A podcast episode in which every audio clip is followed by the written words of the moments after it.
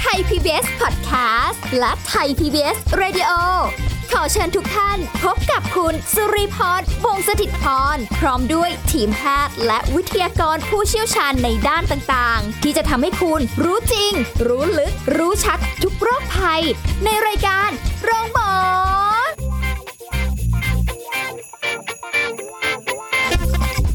สวัสดีค่ะ คุณผู้ฟังค่ะ พบกันเช่นเคยกับรายการโรงหมอทางไทย PBS Podcast ค่ะ วันนี้สุริพรรับหน้าที่ดำเนินรายการเช่นเคย เราจะคุยกับดรนายแพทย์จตุพลคงถาวรสกุล แพทย์ผู้เชี่ยวชาญศูนย์กล้ามเนื้อกระดูกและข้อ จากเพจดรหมอหมี สวัสดีค่ะรับสวัสดีครับมาแล้วว่าด้วยเรื่องอาการปวดหลังและปวดขาโอ้ยลูกก็โอยนั่งก็โอยทำอะไรก็โอยอ่าเป็นอะไรได้บ้างเป็นอะไรได้บ้างเนาะอ่คือ คือสาเหตุที่มาพูดเรื่องเนี้ยวันในวันเนี้ยนะฮะก็เพราะว่าคือปัจจุบันเนี้ยมันมีการพูดถึงเรื่องของปวดหลัง หมอนรองกระดูกทับเส้นประสาทนะฮะค่ะซึ่งพอเวลาใครปวดหลังปุ๊บก็จะคิดถึงหมอนรองกระดูกทับเส้นประสาท แล้วก็จะมาถามว่าเนี่ยผมเป็นไหมคือมาทุกคนเนี่ยนะที่มาตรวจกับเราเนี่ยก็จะต้องบอกว่าเป็นหมอนรองกระดูกทับเส้นประสาทหรือเปล่าครับ ทั้งทั้งที่อาการมันก็ไม่ค่อยเหมือนค่ะแล้วก็ อาการปวดหลังก็เป็นมาไม่นานเอง บางทีเป็นมาแค่สองสาวันอย่างเงี้ยนะก็บอกว่าเป็นหรือเปล่านะทีนี้บางคนเป็นมาเป็นเดือนสองเดือนค่ะก็มาถามว่าเป็นหรือเปล่า แต่ว่ามักจะมาด้วยประวัติที่ว่าไปหาหมอคนอื่นมาแล้ว ก็บอกว่าไม่เป็นไรเป็นกล้ามเนื้ออักเสบธรรมดานะถ้ามันไม่หาย อ่า แต่มันไม่หายก็เลยก็เปลี่ยนหมอไปเรื่อยค่ะๆจนกว่าจะได้โรคที่ต้องการตามนะครับที่ใจคิดอย่างเงี้ยเหรออ่า ทีนี้วันนี้ก็เลยต้องมาอธิบายให้ฟังว่าจริง ๆ แล้วเนี่ย อาการปวดหลังกับปวดขาเนี่ยมันมันต้องแยกกันนิดนึงนะฮะนะหมอนรองกระดูกอ่าเรื่องอาการปวดหลังก่อนอะเรื่องปวดหลังก่อนว่าเราเป็นอะไรได้บ้างค่ะปวดหลังเนี่ยนะฮะมากกว่า 80%เป็นกล้ามเนื้ออักเสบ มากกว่า 80%ใช่ เพราะฉะนั้นคนที่มีอาการปวดหลังส่วนใหญ่เนี่ย คุณหมอไม่ว่าจะเป็นหมอทั่วไป หรือจะเป็นหมอกระดูกเนี่ยนะเขาก็มักจะวินิจฉัยว่าเป็นโรค กล้ามเนื้ออักเสบซะส่วนใหญ่เลยค่ะนะแล้วบางรายเนี่ย ถ้ายิ่งไปในโรงพยาบาลที่คนไข้เยอะๆเนี่ย ก็กดจึ๊บจึ๊บที่หลังนิดนึง สังเกตไปถึงคุณหมอกดกึบกึบที่หลังแล้วก็บอกว่าอ๋อกล้ามเนื้ออักเสบไม่มีอะไรแปลกลับบ้านกินยาโอ้โหนั่งรอตั้งนานแต่แบบอ่าใช่รอครึ่งวันเออมันมีอย่างนี้เยอะฮะคือ คือถ้าถ้าใครที่ไปโรงพยาบาลแล้วก็เจอการรอคอยแบบเนี้ยนะ ก็ก็จะเห็นภาพนะฮะซึ่ง บางทีเราก็รู้สึกว่าเอ้ยหมอตรวจไม่ละเอียดหรือเปล่าวะอะจริงๆมันมีคนไข้มานะ คือ แล้วคนไข้ก็มักจะเลือกที่อะงั้นเดี๋ยวไปเอกชนแล้วกันนะเออในในหลักการของพวกเราเนี่ยนะ พวกหมอเนี่ย เราก็จะคิดว่าทุกอย่างเนี่ย คิดถึงสิ่งที่พบบ่อยๆ ก่อน ค่ะ นะเพราะฉะนั้นไม่ว่าใครที่อยู่ที่ไหนก็แล้วแต่ไม่ว่าจะเป็นเอกชนหรือโรงพยาบาลรัฐบาลเนี่ยเขาก็มักที่จะคิดถึงสิ่งที่คอมมอนหรือสิ่งที่ เจอบ่อยๆ นั่นก็ค่ะคือกล้ามเนื้ออักเสบ แล้วเขาให้ยาไปกินก่อนค่ะนะครับ ทีนี้อยากให้ผู้ฟังคิดอย่างนี้ ถ้าเป็นปวดหลังเนี่ยนะให้แบ่งก่อน ปวดเฉียบพลันหรือปวดเรื้อรังนะถ้าปวดเฉียบพลันเนี่ยนะครับ แล้วไม่มีปวดขานะ มีแต่ปวดหลังอย่างเดียว ถ้าปวดเฉียบพลันเนี่ยมักจะเป็นจากการไปยกของหนักหรือกล้ามเนื้ออักเสบนะ80%อย่างที่เขาว่าน่ะใช่ละค่ะแต่อีก20%เนี่ยถ้าปวดเฉียบพลันนะ เป็นหมอนรองกระดูกทับเส้นประสาท อ๋ออ่าพอจะนึกภาพออกเพราะว่านะอย่างเพราะว่าที่พอเราใช้เยอะๆเนี่ยมันก็ต้องปวดหลังใช่ไหมค่ะแต่อีก20%ที่เป็นหมอนรองกระดูกทับเส้นประสาทเกิดจากอะไร ส่วนใหญ่เนี่ยมันจะเกิดจากการที่เราไปยกของหนักจริง ๆ หนักเกินกว่าแรงที่เราจะรับได้ค่ะนะ ส่วนใหญ่เป็นผู้ชายตัวใหญ่ ๆ แล้วไปยกของหนัก แล้วก็ปวดหลังทันทีนะอันเนี้ยเป็นได้นะครับ กับเป็นผู้หญิงตัวเล็กๆ แต่ไปดึงนะสังเกตว่าจะมีการยกหรือการดึง เพราะว่าหมอนกระดูกหมอนรองกระดูกเนี่ยมันอยู่ด้านหน้าพอเวลาเรามีการใช้แรงบีบอัด หรือมีการก้มแรงๆเข้าไปเนี่ย มันจะทำให้เกิดอาการหมอนรองกระดูกทางด้านหลังอะมันปลิ้นหรือเอ็นด้านหลังเนี่ยมันฉีกแล้วแตกออกมาค่ะนะครับ เพราะฉะนั้นอันนี้เนี่ยก็ต้องบอกว่าถ้าเป็นเฉียบพลันเนี่ยยังไงกล้ามเนื้ออักเสบมันก็เป็นได้บ่อยกว่า แต่ถ้าเป็นหมอนรองกระดูกทับเส้นส่วนใหญ่จะได้รับการวินิจฉัยค่ะเพราะว่าอาการมันจะชัดนะ คนไข้ส่วนใหญ่จะนั่งไม่ได้ นะ นอนมา หรือยืนค่ะนั่งไม่ได้อ๋อสังเกตว่านอนกับยืนมีความเหมือนกันอย่างหนึ่งคือ เหยียดตรงเหรอถูกต้องอืมเก่งมากครับนะครับ คือเหยียดตรงเนี่ยมันจะไม่เจ็บ แต่ถ้าเมื่อไหร่ก็ตามที่นั่งก็คือมีการงอของหลังเนี่ยอืมถ้านั่งมาได้ส่วนใหญ่หมอเขาคิดว่าเออไม่น่าใช่อะแต่ในจากประสบการณ์นะฮะ ก็พบว่าคนที่นั่งมาเนี่ย หมอนรองกระดูกทับเส้นประสาทก็เป็นได้อยู่เหมือนกันอ้าวนะแต่ครับแต่น้อยหรือเปล่า คือมันมีชนิดของหมอนรองกระดูกทับเส้นประสาทอีก แต่ว่าอันนี้ก็จะลึกลึกเกินไป เอาเป็นว่าให้เราช่วยกันประเมินตัวเองง่าย ๆ แล้วกันค่ะมันมีเทสอันหนึ่งที่ง่ายมากเลยฮะ ใครที่สงสัยหมอนรองกระดูกทับเส้นประสาทนะ ให้เรายกขาขึ้นนะนั่งนั่งนะ แล้วก็ยกขาขึ้นค่ะถ้าเกิดหรือนอนก็ได้ แล้วก็ยกขาขึ้นนะครับ ในท่าตรงนะ ถ้าเกิน 30 องศาถึง 70 องศายกไม่ได้ น่าจะเป็น อืมทดสอบได้ใช่ด้วยแค่อันี้นี้ง่ายๆอันนี้เขาท่าง่ายๆเพราะไปเจอหมอหมอก็ตรวจอย่างนี้แหละ อีกอันหนึ่งที่จะเป็นตัวตอกย้ำความมั่นใจนะถ้าสมมติยกถึง 30 องศา0ถึง30ไม่ปวดเลยค่ะพอ 30 องศาขึ้นปุ๊บ มีอาการปวดมากๆ เนี่ย ให้ไอเพิ่ม พอเวลามันปวดแป๊บล้าวลงขาไปเลยเนี่ย อันเนี้ยชัด ใช่แน่นอนอั นเนี้ยหมอนรองกระดูกทับเส้นประสาทแน่ แค่คิดก็รู้สึกปวดแล้วเนี่ยนะ แต่ว่าหมอนรองกระดูกทับเส้นประสาทนะส่วนใหญ่เขาจะมาด้วยปวดหลังและปวดขา ต้องคู่กัน มาทั้งคู่อืมถ้าปวดหลังเฉยๆไม่ใช่ ก็เป็นได้เหมือนกันอะก็เป็นได้ อ่า ปวดขาเฉยๆเป็นได้ไหม ก็เป็นได้อีกเหมือนกัน แต่ทำท่าอย่างที่บอกนอนอ่าหรือนั่งแต่ถ้าแล้วหยียดเทสอันนี้ขาอ่า positive ก็ช่วยนะ แต่ว่า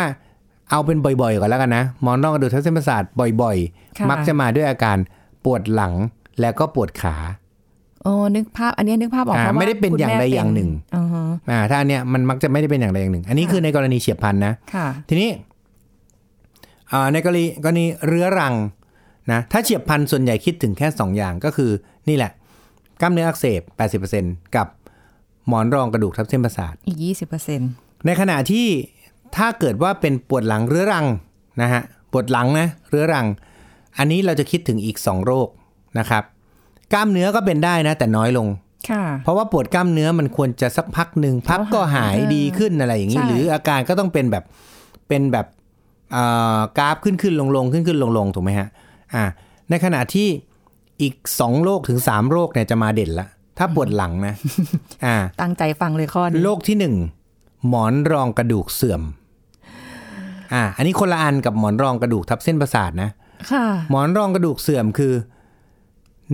หนึ่งข้อแรกเลยต้องมีอายุที่มากคำว่าอายุที่มากเนี่ย มากแค่ไหน อ่ามากแค่ไหน ไม่ได้มากเท่าข้อเข่านะ เพราะว่าเข่าคนเราเนี่ย นั่งมันไม่ใช้ถูกไหมค่ะ แต่หลังคนเราเนี่ยนั่งใช้อ่าใช่ตอนนั่งเราก็ใช้หลังถูกไหมเนี่ยก็นั่งปวดหลังอยู่เนี่ย อ่าถูกไหมเพราะฉะนั้นตอนนั่งเนี่ยเราใช้หลังเพราะฉะนั้นเฮ้ยหลังคนเราเนี่ยจากงานวิจัยเนี่ยนะเขาบอกค่ะว่า หลังจากอายุ 30-35 ปี โอกาสที่เอ็กซเรย์มาแล้วหลังจะเสื่อมมีได้ถึง 50%หวายอยู่ในเกณฑ์เลยทีนี้ อ่าใช่ไหมเพราะฉะนั้นอันเนี้ยจะเห็นว่ากระดูกหลังเสื่อมเร็ว อ่าค่ะทีนี้มันมันไม่ได้เป็นทั้งหลังหรอก มันมักจะเป็นแค่บางระดับเท่านั้นนะครับ ทีนี้ระดับที่เป็นบ่อยๆ ก็คือระดับกระดูกหลังอันที่ 4 ต่ออันที่5นะครับ ทีนี้อาการเสื่อมมันจะเป็นยังไง อาการเสื่อมเนี่ย มันจะมีกดเนี่ยกดที่หลังเนี่ยจะไม่เจ็บ แต่พอขยับก้มแอนหลังปุ๊บมันจะปวดร้าวลงก้นกบตลอดเวลา อ๋อ คือมันต้องร้าวลงไปเลยมันจะปวดใช่ไหร้าวลงฮะ แต่กดไม่เจ็บ หาจุดกดเจ็บ เอ้ย มันไม่เจ็บสักกระจุดเลยอืมอ่า ถ้าเป็นกล้ามเนื้ออักเสบเนี่ย หาจุดกดเจ็บเจอชัดเจน อ้าว แล้วขยับก็จะมีแค่บางท่าที่เจ็บ อันนี้กล้ามเนื้ออ้าวอ่า แต่ถ้าเกิดว่าเป็นหมอนรองกระดูกเสื่อมเนี่ยพ อเวลาเราขยับหลังก้มแอนปุ๊บโดยเฉพาะท่าแอนนะมันจะเจ็บแปลบลงตูดเลยอะอ่า ลงตูดหรือก้นกบเนี่ยค่ะอันเนี้ยโอกาสที่จะเกิดเป็นหมอนรองกระดูกเสื่อมสูงอ๋อทีนี้มีคนไข้อายุแค่ 18 ปี เป็นหมอนรองกระดูกเสื่อมก็มีฮะสิบแปดนะ ใช่ ทั้งนี้ทั้งนั้นขึ้นอยู่กับการเล่นกีฬาในตอนเด็กของเขาโอ้โหเพราะเด็กสมัยนี้เล่นกีฬาหนักถูกไหมค่ะ อ่า อายุสัก 12 13 14 15 16 เนี่ย เดี๋ยวนะ แล้วคำว่ากีฬากีฬาเป็นยาวิเศษไม่ใช่เหรอ เป็นยาวิเศษ ใช่ แต่ว่ากีฬามัน18บางครั้งเองถ้าเราเล่นหนักจนเกินไปเนี่ย มันก็ไม่ใช่ยาวิเศษคือเอ่อต้องบอกงี้ฮะกีฬากีฬาเป็นยาวิเศษที่เราได้ยินมาตั้งแต่สมัยโบราณกาลซึ่งเด็กสมัยนี้เขาก็ไม่ได้ยินด้วยซ้ำไม่เถไแล้วอะมันคือการกระตุ้นของในยุคนั้น ค่ะ ให้ออกกำลังกาย อ่า เพราะว่าคนสมัยนั้น ไม่ออกกำลังกายโหยุคเราเนี่ยไม่ค่อยออกกำลังกายสังเกตไหมเล่นอย่างเดียว อ่า เราก็จะแค่วิ่งเล่นแล้วเราไม่เข้าใจว่า อะไรคือแต่ารก่อนกกำลังายมีเหรอโอ้โหวิ่งกันตั้งแต่เชียงใหม่ยันลงไปถึงยะลามีไหมไม่มีไม่มีหรอกเข้าฟิตนะนงฟิตเนสอะไรไม่ไม่มีรู้จักโอ้ยคนสมัยก่อนนี่กินนอนใช่ป่ะเป็นตัวกินนอนคือ เพราะฉะนั้นเขาจึงต้องอามีการศึกษาออกมาแล้วบอกว่าเอ้ยทำยังไงให้สุขภาพมันดี ก็อ่านไปออกกำลังกายค่ะแต่ว่า ปัจจุบันน่ะไม่ต้องไปพูดหรอกอ่ากีฬาเขาออกกีฬาเป็นยาวิเศษเขาถึงไม่พูดไง อย่าไปพูดนะไว้ตายแล้วเออเขารู้หมดอายุเราอะทีนี้คนสมัยเนี้ยอ่าฮะออกกำลังกายกันค่อนข้างมากอ่าอ่าออกจะมากจนเกินไปด้วยซ้ำเออแต่มากจริงจนไม่นะได้พักไม่ได้ผ่อนด้วยซ้ำค่ะนะเพราะฉะนั้นพอเวลาเรามีการใช้งานเยอะๆเนี่ย มันจึงทำให้หลังมันเสื่อมเร็วนะครับ คนก็จะบอกแล้ว คิดในใจ เฮ้ยแล้วออกอะไรแล้วหลังมันเสื่อมอะ ต้องไปอ่าต้องรู้ไหมยกะนะอะเออกีฬาที่หลังมันจะเสื่อมง่ายอะนะฮะ ก็คือกีฬาที่มันมีเวทลงหลังตลอดเวลานะครับ เช่น การเล่นเวท อันเนี้ยชัดเจนค่ะนะฮะกีฬาอะไรที่มีการ move หลังเยอะๆ พวกเล่นยิมนาสติกอ๋ออ่าถามว่าเล่นยิมนาสติกจริงๆ ควรจะมี core body ที่มันแข็งแรงใช่ แต่แรงมันก็ลงค่อนข้างเยอะเหมือนกัน เอ้ยแต่เขามีความยืดหยุ่นในตัวดูเหมือนไม่มีกระดูกด้วยซ้ำไปอ่านะเออคือ ไม่ใช่ทุกคนที่จะมีความยืดหยุ่นที่ดีค่ะถูกไหมฮะไม่ใช่ทุกคนที่จะไม่เสื่อมเพราะฉะนั้นบางรายก็เสื่อมง่ายก็มีอืมนะเพราะฉะนั้นอันเนี้ยเป็นอีกโรคหนึ่งที่เราต้องเก็บไว้ในใจว่า เอ้ย อาจจะเป็นหมอนรองกระดูกหลังเสื่อมเสื่อมนะฮะอันนี้ปวดหลังนะเรายังพูดถึงค่ะเรื่องปวดหลังอยู่นะนี่ในกรณีที่โรคอื่นนอกจากนี้ มีหมอนรองกระดูกหลังเคลื่อน นะฮะก็จะมาที่ปวดหลังอย่างเดียวเหมือนกันค่ะคำว่าเคลื่อนเนี่ยอันเนี้ยสัมพันธ์กับกีฬาโดยตรง และสัมพันธ์กับความเสื่อมโดยตรง หลังจากหมอนรองกระดูกหลังมันเสื่อมปุ๊บเนี่ยพอเสื่อมปุ๊บนะไอตัวเส้นเอ็นเนี่ยมันจะไม่ค่อยให้ความมั่นคงแล้วมันจะเกิดการเคลื่อน แล้วพอเวลาเราก้มแอนหลัง ก้มแอนหลังจะมีเสียงกึกกึกหรือคลิกเขาเรียกคลิกเซนเซชันมีการสลิป คือมีการก้มแล้วก็แอนหลังเนี่ยมันจะมีการมีเสียงดังกึกกึกกึกกึกทุกครั้ง เรารู้สึแล้กวได้เลยเหรอ รู้สึกได้แล้วเสียงนั้นจะทำให้เกิดอาการเจ็บหลังด้วยโอ้อันนี้เนี่ยเป็นหมอนรองกระดูกหลังเคลื่อนนะครับ อันนี้พบได้บ่อยมากค่ะนะในคนที่เล่นยิมนาสติกในตอนเด็กนะครับ และคนที่สูงอายุมีการใช้งานหลังเยอะๆ เช่น พวกชอบปลูกต้นไม้ คนบอกเกษียณแล้วอยู่บ้าน เอ้ยไม่ได้ทำงานหรอก ปลูกต้นไม้ปะปลูกต้นไม้เนี่ยละงานหลักของของหลังเลย อ่าถูกไหมครับเพราะฉะนั้นก้มอันเนี้ยเลยใช่มันต้องมีการก้มการแอนตลอดเอ็กซเรย์เนี่ยผมมีล่าสุดเจอก็ปวดหลังมาเป็นเรื้อรังเลยตั้งนานละแล้วปรากฏว่าเห็นตรงเนี้ยแต่ว่ามีหมอนรองกระดูกเสื่อมด้วย ค่ะนะครับเพราะฉะนั้นก็ถ้าเมื่อไหร่ก็ตามที่เจอปวดหลังเฉียบพลัน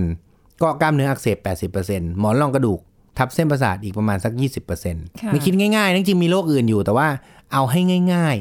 ๆ ส่วนปวดเรื้อรังเนี่ยนะ ก็กล้ามเนื้ออักเสบสัก 50%ค่ะหมอนรองกระดูกเสื่อมประมาณสักค่ะ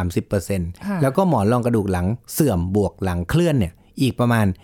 20%โอ้ทั้างนั้นก็อนุมานเบื้องต้นได้ ประมาณนี้ว่าอ่าอะอย่างน้อยที่สุดแล้วถ้าไม่ได้สส่วนใหญ่จะอยู่ใน 50%ใช่ กล้ามเนื้ออักเสบ อ่า อ่า ประมาณทีนี้ ถ้าในกรณีปวดขานะ ปวดขาเนี่ยแปดสิบเปอร์เซ็นแรกนะ เหมือนเดิมกล้ามเนื้ออักเสบที่ขานะ ประวัติที่จะสัมพันธ์กับหลังนะ ถ้ามีอาการปวดขาเนี่ยค่ะก็คือ มีปวดหลังบ้าง แต่ส่วนใหญ่เป็นปวดขามากกว่า แล้วปวดขามันจะปวดยังไง มันจะปวดพอเวลาเรายืนแล้วเดินไกลๆค่ะอันเนี้ย นะจะมีอาการปวดขานะครับกับอีกอันหนึ่งคือ นั่งนานๆปุ๊บมีอาการปวดขานะมันจะมีสองอันนะ นั่งนานๆต้องนานๆนะแล้วปวดขา แล้วพอยืนแล้วสบายขึ้นอ่าอีกอันหนึ่งคือ ยืนนานๆเดินสักพักหนึ่งประมาณสัก500เมตร1กิโลแล้วมีอาการปวดขา อันนี้เป็นอีกโรคหนึ่งอะโอ้สามโรคนี้อะไรบ้าง หนึ่งถ้าไม่ว่าคุณจะเดินหรือคุณจะนั่งคุณปวดขาตลอดเวลาไอ้นี่กล้ามเนื้ออักเสบแล้วค่ะอ่า แต่ถ้าเกิดว่านั่งนานๆนะแล้วมีอาการปวดล้าวลงขา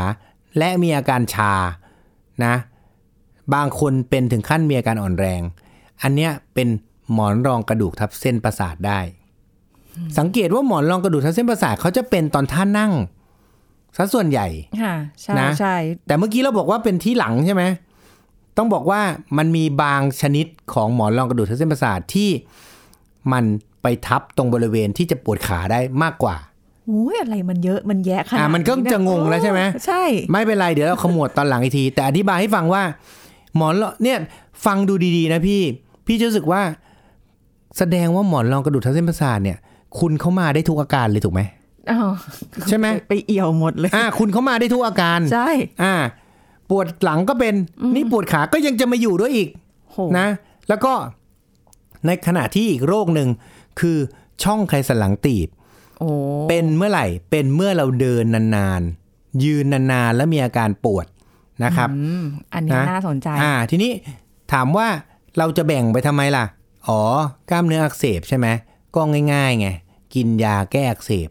พักกายภาพเดี๋ยวมันก็หาย เหรอ ใช่ไหมมันแค่นั้นเองเหรอ ก็ง่ายๆกล้ามเนื้ออักเสบมันก็มีแค่นั้นแหละ ก็คือหยุดใช้ งั้นอะไรที่มันจะไปมากกว่านี้เนี่ย เราไปยังงต่อนะช่วงต่อไปใช่ใช่ได้เลยครับไปช่วงต่อไปค่ะ พักกันสักครู่แล้วกลับมาฟังกันต่อค่ะ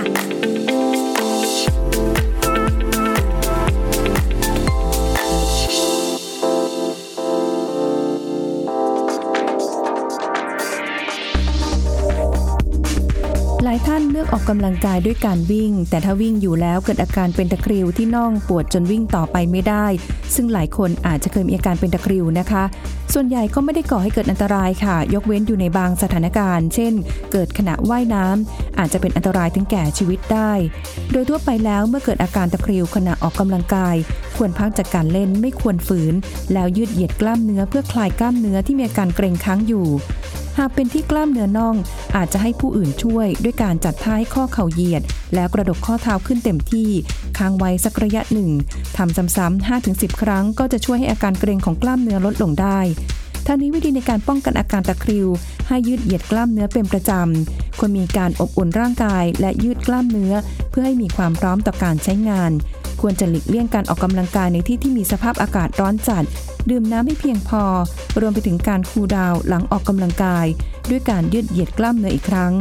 ถ้าเราใส่ใจกับสิ่งเหล่านี้ก็สามารถช่วยลดความเสี่ยงจากการเกิดตะคริวได้ค่ะ ขอขอบคุณข้อมูลจากภาควิชาศัลยศาสตร์ออโทปิดิก และกายภาพบำบัด คณะแพทยศาสตร์ศิริราชพยาบาล มหาวิทยาลัยมหิดล ไทย PBS Radio วิทยุข่าวสารสาระ เพื่อสาธารณะและสังคม คุณกำลังฟังรายการโรงหมอ รายการสุขภาพเพื่อคุณจากเรา เอาละค่ะ คุณผู้ฟังค่ะ คุยกับหมอหมีไปเนี่ยพาร์ทแรกเนี่ยรู้สึกแบบตกลงฉันจะปวดขาหรือจะปวดหลังหรือจะกล้ามเนื้ออ่าอักเสบดีทำไมมันคือไปคลิปเนี้ยนะ ผมอยากให้ฟังแล้วฟังอีกนะ เพราะว่าอะไรคือมันเป็นอาการที่เกิดกันบ่อยอ่าฮะแล้วก็คนใกล้ตัวเราก็เกิดบ่อยด้วยค่ะนะครับนะอยากให้ฟังเพื่อที่จะแยกแยะอาการของตัวเองได้ปนะระครับเมินก่อนเบื้องต้นนะอ่า เพราะว่าไม่งั้นเราก็จะงงว่าเอ้ยตกลงผมเป็นอะไร ผมเป็นโรคนั้นโรคนี้หรือเปล่านะ คือสรุปง่ายๆเนี่ยก็คือถ้าเมื่อไหร่ก็ตามที่เราปวดหลังนะแล้วเป็นเฉียบพลันเป็นขึ้นมาทันทีมันแบบเป็นเป็นวันไม่เกินหนึ่งอาทิตย์เนี่ยนะให้เราคิดถึงกล้ามเนื้ออักเสบไปค่ะอ่าแล้วเราก็ไปพักซะกินยาดูแลรักษาตัวเองได้อาจจะยังไม่ต้องรีบไปหาหมอก็ได้นะครับ แต่ถ้าเกิดว่าเอ่อเป็นแล้วสักอาทิตย์หนึ่งเนี่ยโหก็ยังไม่ดีขึ้นนั่งตัวงอไม่ได้เลยก้มเลยไม่ได้เนี่ย หรืออย่างทำเทสที่ผมบอกเนี่ยค่ะแล้วปรากฏว่า มันมันมาชัดเจนเนี่ย ก็ไม่ต้องรอเลยฮะไปหาหมอเลย เพราะว่าพวกนี้เนี่ยอาจจะต้องทำเอ็มไอเพื่อให้เห็นว่าหมอนรองกระดูกทับเส้นประสาทหรือเปล่าค่ะแล้วก็รีบทำกายภาพ การทำกายภาพเนี่ยก็จะช่วยทำให้อาการดีขึ้นได้ แต่ถามว่าไอ้หมอนที่มันกดไปแล้วมันจะดีขึ้นไหม มันก็เบาลงเฉยๆนะฮะ แต่ว่าหมอนรองกระดูกทับเส้นเนี่ยอย่าลืมหมอนรองกระดูกมันไม่ใช่ มันไม่ใช่สิ่งที่มันอยู่ตลอดการค่ะพอมันกดสักพักหนึ่ง มันก็จะสลายไปเองได้นะอย่าไปคิดว่ามันจะออกมาแล้วไปกดตลอดเวลาค่ะนะเพราะฉะนั้นถ้าอายุน้อยๆเนี่ย ถ้าเป็นอาการแบบนี้เนี่ยกายภาพสักพักหนึ่งเดี๋ยวมันก็หายเองได้ ไม่จำเป็นต้องฉีดยาไม่จำเป็นต้องผ่าตัด แต่ถ้าเกิดใครก็ตามที่กายภาพแล้วมันไม่ดีขึ้น เพราะมันอาจจะก้อนใหญ่ ก็อาจจะต้องฉีดยาที่เป็นสเตียรอยด์เข้าหลังเดี๋ยวนี้ง่ายมากเลยฮะก็นอนคว่ำใช้เครื่องเอ็กซเรย์ต้องผ่าตัด ฉีดยาเข้าไปสองฝั่งโอ้หายเบาเลยอีกสองวัน เหมือนดูหนังเลยเนาะอ่าอาจอาจจะไม่ต้องนำไปถึงการผ่าตัดนะ ทีนี้ส่วนคนที่เป็นเรื้อรังก็มี 3 โรค กล้ามเนื้ออักเสบก็น้อยหน่อยนะอ่าส่วนโรคหมอนรองกระดูกทับเส้นประสาทก็ยังต้องคิดถึงนะครับ แล้วก็อีกอันหนึ่งคือมีเรื่องของหมอนรองกระดูกเคลื่อน นี่คือสรุปง่ายๆของปวดหลัง ส่วนปวดขานะฮะสรุปง่ายๆก็คือว่าถ้าปวด ทุกท่าเลยตลอดเวลาพวกนี้เป็นกล้ามเนื้ออักเสบค่ะถ้าเกิดปวดตอนยืนเป็นช่องไขสันหลังตีบอืมถ้าปวดตอนนั่งมักจะเป็นหมอนรองกระดูก ทับเส้นประสาทนะฮะแล้วก็อีกโรคหนึ่งที่เอ่อมักจะเป็นตอน ไม่ว่าจะนั่งหรือยืนนะ แต่มันจะเป็นปวดล้าวลงก้นกบ อันนี้ก็เป็นหมอนรองกระดูกหลังเสื่อมนะครับนะทีนี้เอ่อถ้า ปวดล้าวลงขานะอะกลับมาปวดล้าวลงขา มีอยู่ 3 โรคนะครับ หมอนรองกระดูกทับเส้นประสาทในปวดร้าวลงขารักษาเหมือนเดิมเมื่อกี้นี้ที่พูดไปก็คือเอ่ออาจจะต้องไปทำเอ็มไอแล้วก็มักจะถ้าเกิดเป็นเรื้อรังเนี่ยมักจะต้องทำส่วนใหญ่กายภาพมันไม่ค่อยหาย เพราะแปลว่าไอ้หมอนที่มันกดอยู่เนี่ย หรือมันเคยกดเนี่ย มันเกิดการเสื่อมไปแล้วเรียบร้อย แล้วพอเกิดการเสื่อมมันก็เหมือนมีแคลเซียมมาเกาะ แล้วมันก็กดแบบ ถาวร พวกนี้จะต้องฉีดสเตียรอยด์เข้าไปเพื่อลดอาการอักเสบนะครับ ส่วนช่องไขสันหลังตีบ ก็การรักษานะง่าย ๆ ช่องไขสันหลังซีช่องไขสันหลังตีบมันเกิดจากการที่เรามีการขยับของหลังเยอะๆ แล้วทำให้เส้นเอ็นหรือเนื้อเยื่อของเราเนี่ยพยายามจะพอกให้หลังมันอยู่นิ่งๆค่ะนะ ทีนี้พอเรา เริ่มเป็นเนี่ย ถ้ามันมีแค่อาการชาหรือปวดร้าวลงขา แต่ยังเดินได้ไกลเกิน 1-2 กิโลเนี่ย ก็ให้เราหลีกเลี่ยงการก้มๆแอนแอนหลังซะนะฮะการใช้งานหลังเนี่ยทำให้น้อยลงนะแต่ส่วนใหญ่จะเกิดในคนที่อายุเกิน 50-60 ปีไปแล้วค่ะก็คือเกิดในคนสูงอายุ ที่นั่งแบบปลูกต้นไม้หรืออ่าอะไรพวกเนี้ยนะออเดินสักพักหนึ่งชาแล้วลงขาเลยนะ บางคนเนี่ยเข้าใจว่าเป็น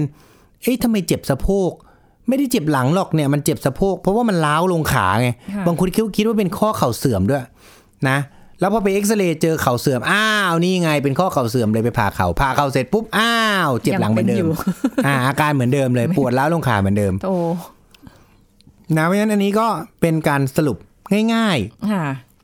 ของอาการปวดหลังแยกออกไป ของอาการปวดขาแยกออกไป ถามอันนี้ได้ไหมอะคั่นไว้หน่อย ได้ คือยืนนานๆ ปวด เมื่อยขาไหมเมื่อย ใช้คำว่าเมื่อยนะ ไม่ได้ปวดขาเมื่อย แล้วปวดหลัง ถ้าเกิดมาด้วยยืนนานๆแล้วเมื่อย แล้วปวดหลัง เออ แล้วก็มันก็ปวดหลังด้วยอะอะไรอ่าอย่างเงี้ยเนี่ยลักษณะเนี้ยตั้งแต่ keyword คำว่ายืนนานๆละถ้ายืนนานๆแล้วปวดขากับปวดหลัง ผมว่าอันนี้เป็นกล้ามเนื้ออักเสบ แต่คนไข้เขาจะให้ประวัติ ถ้าเป็นช่องไขสันหลังตีบนะเขาจะให้ประวัติว่า ยืนเดินนานๆแล้วปวดละหลังร้าวลงขานะฮะ แต่ว่าหลังเนี่ยไม่ค่อยปวด แต่มันจะปวดร้าวลงขาอืมแต่พอนั่งปุ๊บหาย แล้วยืนต่อได้ นี่คือ keyword ที่ชัดเจน มันมันมันดูใกล้ใกล้กันยังไงไม่รู้เลยนะแต่ถ้ากล้ามเนื้ออักเสบ นั่งปุ๊บใช่ปะมันก็จะเบาลงนิดนึง แต่พอยืนปุ๊บมันก็จะปวดเลยเหรออันนี้เป็นกล้ามเนื้ออักเสบ แต่ถ้าเป็นช่องไขสันหลังตีบ นั่งพักนะ พอลุกขึ้นมาเดินปุ๊บมันจะเหมือนหายเลยวิ อาการมันจะเหมือนหายเลย แล้วพอเดินไปอาการมันจะค่อยดาวดิ่งลงเรื่อยๆดำดิ่งลงสู่อาการหนักลงเรื่อยๆ เนี่ยอันเนี้ยมันมันมันมันจะต่างกันอยู่ มันมีประวัติที่ต่างกันอยู่เหรอเออแต่มันมันน่ากลัวมากตรงที่มันมันแค่คีย์เวิร์ดนิดเดียวนะบางทีใช่นะเพราะบางทีเราอาจจะรู้สึกว่าเอ้ย เป็นกล้ามเนื้อคนเรามักจะคิดถึงเรื่องที่มันรู้สึกสบาย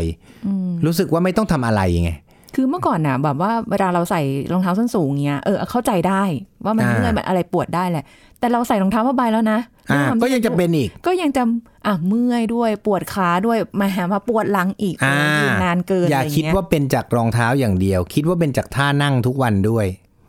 อ่าอ่านั่งหลังใช่มีใช่ support ไหมอะไรไหมไม่มี ถูกไหมอ่าอ่าทีนี้เพราะฉะนั้น ปวดเหลืออกอันสุดท้ายคือปวดหลังแล้วก็ปวดขาค่ะส่วนใหญ่ปวดหลังกับปวดขาเนี่ยมักจะเป็นหมอนรองกระดูกทับเส้นประสาทอ่าใช่ต้องต้องคู่กันเลยใช่ไหมนะมักจะมาด้วยกันคือปวดหลังแล้วก็ปวดขา เพราะฉะนั้นค่ะตอนเนี้ยสรุปนะผมได้สรุปไปแล้วนะ แต่ว่าอันที่สามก็คือถ้าปวดทั้งคู่มักจะเป็นหมอนรองกระดูกทับเส้นประสาทนะครับนะแล้วก็ยิ่งถ้าเกิดเป็นนานๆ ก็มักจะเป็นหมอนรองกระดูกทับเส้นประสาทเหมือนกันค่ะนะมากกว่ากล้ามเนื้ออักเสบด้วยซ้ำ เพราะกล้ามเนื้ออักเสบมันมักจะไม่ค่อยปวดทั้งหลังและปวดทั้งขาค่ะ ถูกไหมอย่างที่พี่ถามเมื่อกี้เนี่ย น่าจะเป็นอะไร คือถ้าเกิดบอกว่าเป็นจากการยืนนานๆ อันเนี้ยอาจจะใช่ แต่คนที่เขาเป็นหมอนรองกระดูกทับเส้นประสาทเขาไม่ต้องทำอะไรเลย ก็เป็นเขาก็เป็นอย่างเงี้ยปวดทั้งหลังปวดทั้งขาเป็นตลอดเวลา อันเนี้ยให้ไปทำเอ็มไอซะแล้วก็ทำการรักษาตามลาย ทีนี้ เพราะฉะนั้นเราพูดถึงการรักษานิดนึงนะการรักษาส่วนใหญ่ก็คือ มันเริ่มต้นจากเบสิกฮะกินยารักษาตามอาการก่อนนะลดการใช้งานนะถามหมอนรองกระดูกทับเส้นประสาทผมจะลดการใช้งานได้ไงอะก็อย่านั่งนานไงค่ะไม่นั่งนานแล้วทำไงอะก็นอนไง แล้วผมจะนอนทำงานได้ไงอะไม่ได้ไง ก็ต้องทำไงอะเอ้าพักไงอ๋อคือพูดมาทั้งหมดนี้คือจะให้พักอะมันต้องพัก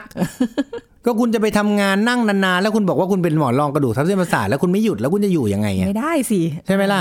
นะ อ่าเพราะฉะนั้นอันดับต่อมาก็คือการดึงหลังหรือการทำการ lumbar traction คือการดึงหลังนั่นเองนะส่วนใหญ่พวกนี้ต้องทำที่โรงพยาบาล อันต่อมาก็ที่รักษาได้ดีเลยนะช่วงนี้นะใครที่มีประกันนอนโรงพยาบาลก็สามารถไปนอนโรงพยาบาลได้เลย เพราะว่าถ้าปวดมากก็ไปนอนโรงพยาบาลเสร็จปุ๊บ พวกเนี้ยส่วนใหญ่ประกันมันเบิกได้นะแล้วก็ฉีดยาเข้าหลังนะเขาเรียก selective nerve root block นะพวกเนี้ยได้ผลดีค่ะนะเราฉีดมาหลายรายละฉีดเสร็จปุ๊บอาการปวดมันจะเบาเลย แต่ชาเนี่ยรอไป 6 เดือน 5 เดือนอะไรเงี้ยอาการมันก็จะค่อยค่อยค่อยๆทุเลาลงนะเพราะฉะนั้นวันนี้เนี่ยขอสรุปนะ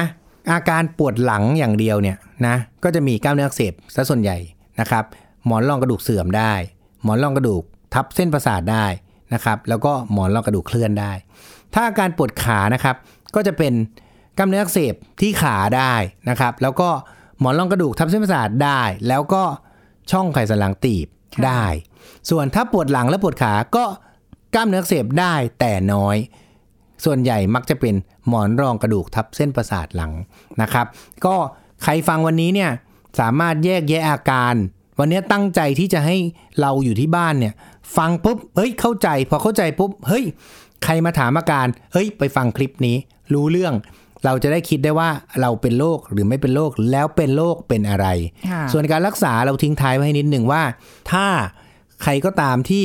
ยังสามารถรักษาได้ในช่วงต้นๆเนี่ยให้รีบทำการรักษาจะได้ไม่ต้องนำไปสู่การผ่าตัดนะครับ วันนี้ก็ขอฝากไว้แต่เพียงเท่านี้ สวัสดีครับ สวัสดีค่ะ ขอบคุณค่ะ เอาแหละหมดเวลาแล้วนะคะ กับรายการโรงหมอพบกันใหม่ครั้งหน้าค่ะ สวัสดีค่ะ แชร์ พูด บอกต่อ กับรายการโรงหมอได้ทุกช่องทางออนไลน์ เว็บไซต์ www.thaipbspodcast.com แอปพลิเคชัน Thai PBS Podcast Facebook Twitter Instagram Thai PBS Podcast และฟังได้มากขึ้นกับพอดแคสต์โรงหมอ ที่ Apple, Google, Spotify, SoundCloud และ Podbean ทุกเรื่องทุกโรคบอกรายการโรงหมอ